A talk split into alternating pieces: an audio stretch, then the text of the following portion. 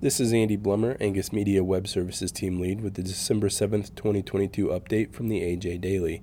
Today's update contains an announcement naming the 2023 Angus Herdsman of the Year candidates, comments from the NCBA about changes to the cattle contract library pilot program, and comments from the American Farm Bureau Federation's calling for expanded risk management tools for specialty crops. 2023 Angus Herdsman of the Year candidates announced. Adapted from a release by Briley Richard, Angus Communications.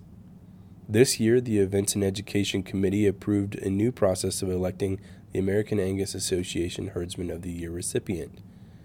Candidates were selected by a committee consisting of past winners of the award and the Events and Education Committee chair. Voting will be conducted starting December 15th, and all votes must be submitted by noon Central Time Thursday, January 5th. To be eligible to vote, exhibitors must have entered at least one of these 2022 shows Cattlemen's Congress, National Western Stock Show, Western National Angus Futurity, Atlantic National, American Royal, or the North American International Livestock Exposition. These exhibitors will receive an email with a unique login and password from the Election Runner platform to vote. Only one vote per member code will be allowed.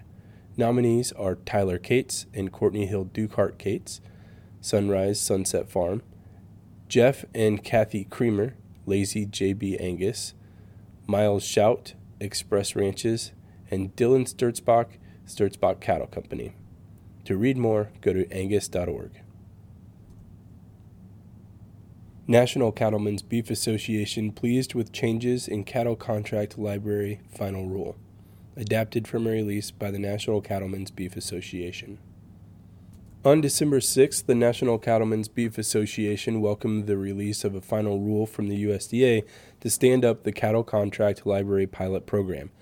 This program was authorized following the National Cattlemen's Beef Association's engagement with Congress on the Consolidated Appropriations Act of 2022. National Cattlemen's Beef Association Senior Director for Government Affairs Tanner Beymer says, We are pleased that the USDA listened to feedback from stakeholders like NCBA while crafting the final rule on the cattle contract library pilot program. We are hopeful that this pilot program will strike an appropriate balance between offering cattle producers additional insight into the market while also protecting their proprietary business information. A cattle contract library is just one of many tools NCBA has advocated for to help producers make informed business decisions and capture the most value possible for their cattle. For more information, go to ncba.org.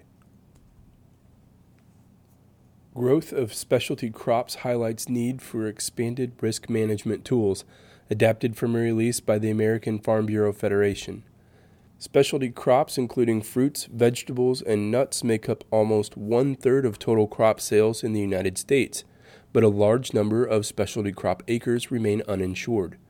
American Farm Bureau Federation economists examined specialty crop coverage in the latest market intel and found that more than 80% of the acreage of hazelnuts, kiwi fruit, strawberries, and lettuce remain uncovered through the Federal Crop Insurance Program or Non Insured Crop Disaster Program, while more than 50% of walnut, pecan, peach, squash, sweet corn, watermelon, pumpkin, cucumber, and pepper acreage lacks coverage.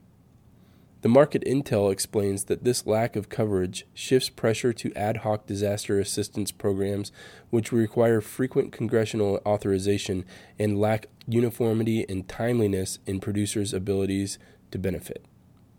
To read more, visit fb.org. The AJ Daily is compiled by Paige Nelson, field editor for the Angus Journal. For more Angus news, visit angusjournal.net.